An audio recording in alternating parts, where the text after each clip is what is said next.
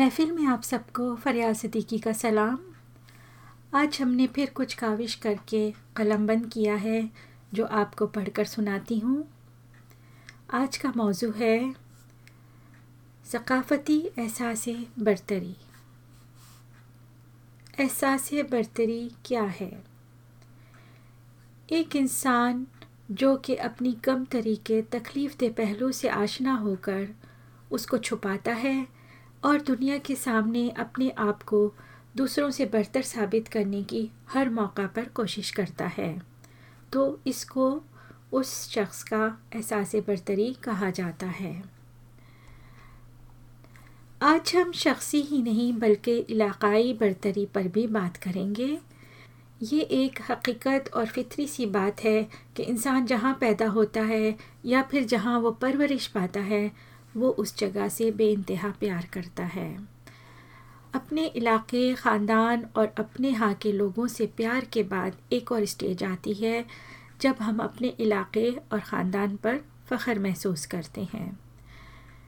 यहाँ तक तो हर बात कायदे के हिसाब से ठीक मालूम देती है और दुनिया में हर कौम इस फ़ख्र में मुबतला है। लेकिन बात हद से जब निकलने लगती है जब हम कोई भी बात दूसरे इलाके के लोगों में अपने यहाँ से ज़्यादा बेहतर पाते हैं तो अपने इलाके और अपने लोगों की कमी छुपाने के लिए दूसरे इलाके की बुरी बातें साबित करने की हम अतन कोशिश में जुट जाते हैं। और इस काविश में बाज़ मरतबा हदूद से तजावज़ करते हुए दूसरों को उनके इलाके और ख़ानदान की बदनुमाई या सकाफ़ती खामियाँ गिनवाना शुरू कर देते हैं। इसको इलाकाई या सकाफ़ती एहसास बरतरी कहा जाता है। जैसे पाकिस्तान के कई खूबसूरत शहर हैं, हर इलाके का अपना हुस्न है और वहाँ की सकाफ़त की एक अलग खूबसूरती है। लेकिन बड़े ही अफसोस की बात है कि लोग चाहे वो कराची से हों या लाहौर से, उनका ताल्लुक़ इस्लामाबाद से हो या शुमाली इलाका जात से। सबकी एक ही कहानी है कि हम बेस्ट हैं और दूसरों की हमारे सामने औकात ही क्या है। इस फ़र्क और एहसास बरतरी को समझने के लिए हम एक जायज़ा लेंगे कि एक माशरा किसी इलाके में कैसे तश्कील पाता है। इसकी मिसाल हम आपको बर सग़ीर में मुस्लिम माशरे की तश्कील से देंगे। ये हम सबकी तारीख़ है, चाहे आपका ताल्लुक़ बर सग़ीर के किसी भी इलाके से हो। जब भी दूसरे मुल्क के लोग आकर आपके मुल्क पर हमला आवर होते हैं तो उन हमलों की दो इकसाम होती हैं। एक वो जो लूट मार करके वापस अपने मुल्क चले जाते हैं, जैसा कि अंग्रेज़ों ने हिंदुस्तान आकर किया था।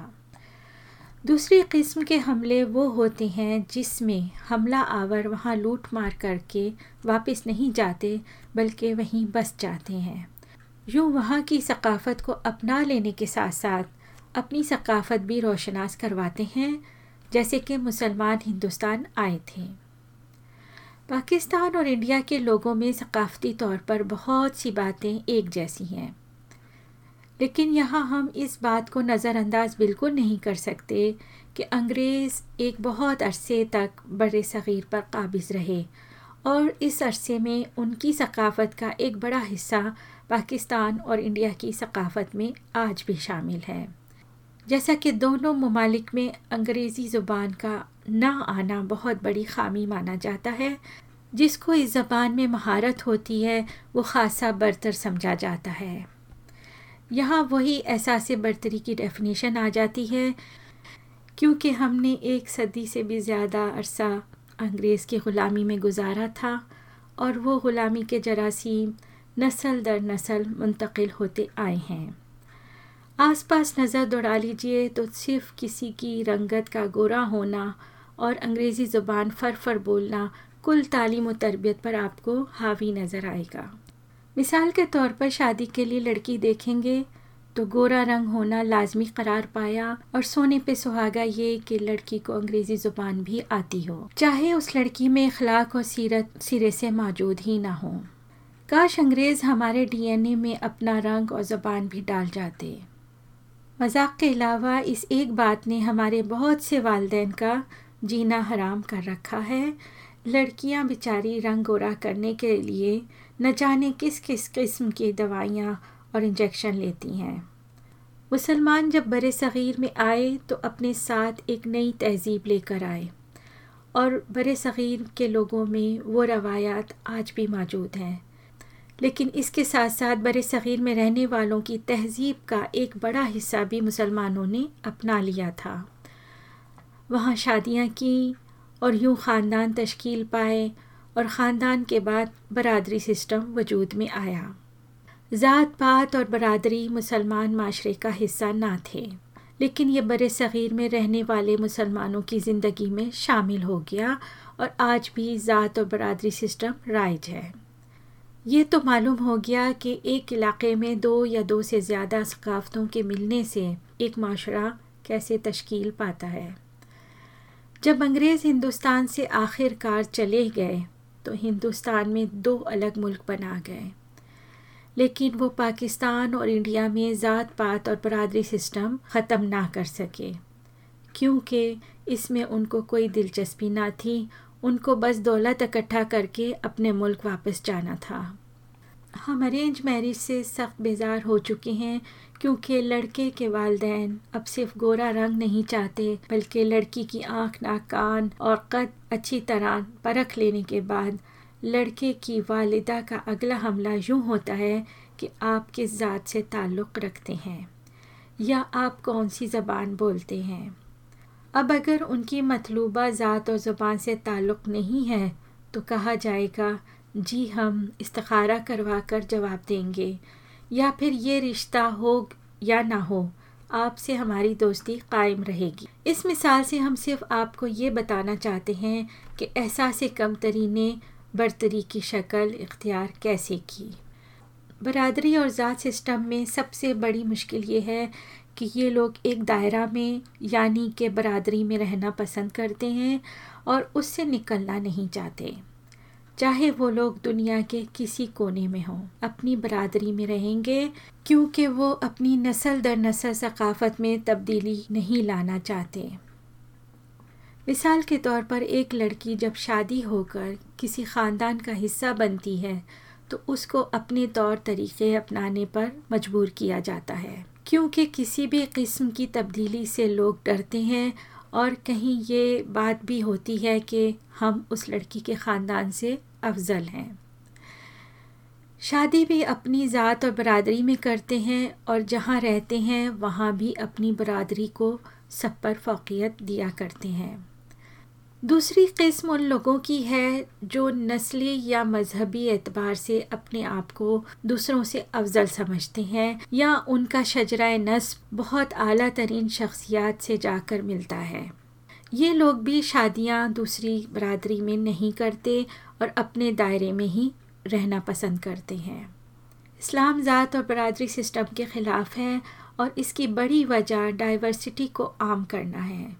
डाइवर्सिटी क्या है? अपनी नस्ल और सकाफ़त में दूसरी सकाफ़त और नस्लों को शामिल करना। और उन सबसे बराबर का सलूक रखना भी डाइवर्सिटी में शामिल है। ये क्यों ज़रूरी है? जब भी दूसरे इलाके के रहने वाले या किसी और नस्ल के लोग आपके माशरे का हिस्सा बनते हैं तो वो लोग आपको माशरती तौर पर और तरक्याती तौर पर रहने के नए ढंग सिखलाते हैं। मिसाल के तौर पर आपको किसी काम के करने में मुश्किल दरपेश आती हो तो दूसरा आपको नई टेक्निक सिखाएगा और आपका काम आसान हो जाएगा। इसके अलावा आज साइंस की तहकीक ने साबित कर दिया है कि दूसरी कौम और बरदरी में शादियों के नतीजे में पैदा होने वाले बच्चे ज़्यादा जहीन और होशियार होते हैं। अफसोस कि हम अपनी ज़ात और बरदरी के दायरे में ही घूम रहे हैं। अलामा इकबाल उस दौर में पैदा हुए थे जब ये ज़ात बरदरी ने ज़ोर पकड़ लिया था। तब अलामा इकबाल ने जवाब शिकवा में बड़ा चुपता हुआ सवाल किया था, मनफात एक है इस कौम का, नुकसान भी एक। एक ही सबका नबी, दीन भी, ईमान भी एक। हरम पाक भी, अल्लाह भी कुरान भी एक। कुछ बड़ी बात थी होते जो मुसलमान भी एक। फ़िरका बंदी है कहीं और कहीं जाते हैं। क्या ज़माने में पनपने की यही बातें हैं? इसके अलावा अलामा इकबाल का एक और शेर है। यूँ तो सैयद भी हो, मिर्ज़ा भी हो, अफ़गान भी हो। तुम सभी कुछ हो, बताओ कि मुसलमान भी हो लोग अक्सर अल्लाह की ज़ात को भूल जाते हैं और जब उन पर कोई मुश्किल आन पड़ती है तो भी उनकी समझ में एक छोटी सी बात नहीं आती कि ज़िंदगी अल्लाह सुबहाना ताला की नेमत है।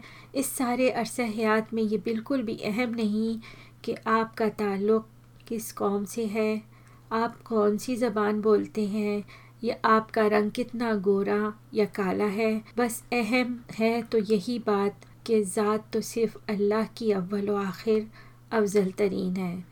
और ये कि किसी को अपने से कम तर ना समझें, क्योंकि सब इंसान बराबर हैं। इसके साथ ही मैं आप सबसे इजाज़त चाहती हूँ। नए मौजू के साथ इन फिर हाज़िर होंगी। इजाज़त दीजिए। खुदा हाफिज़।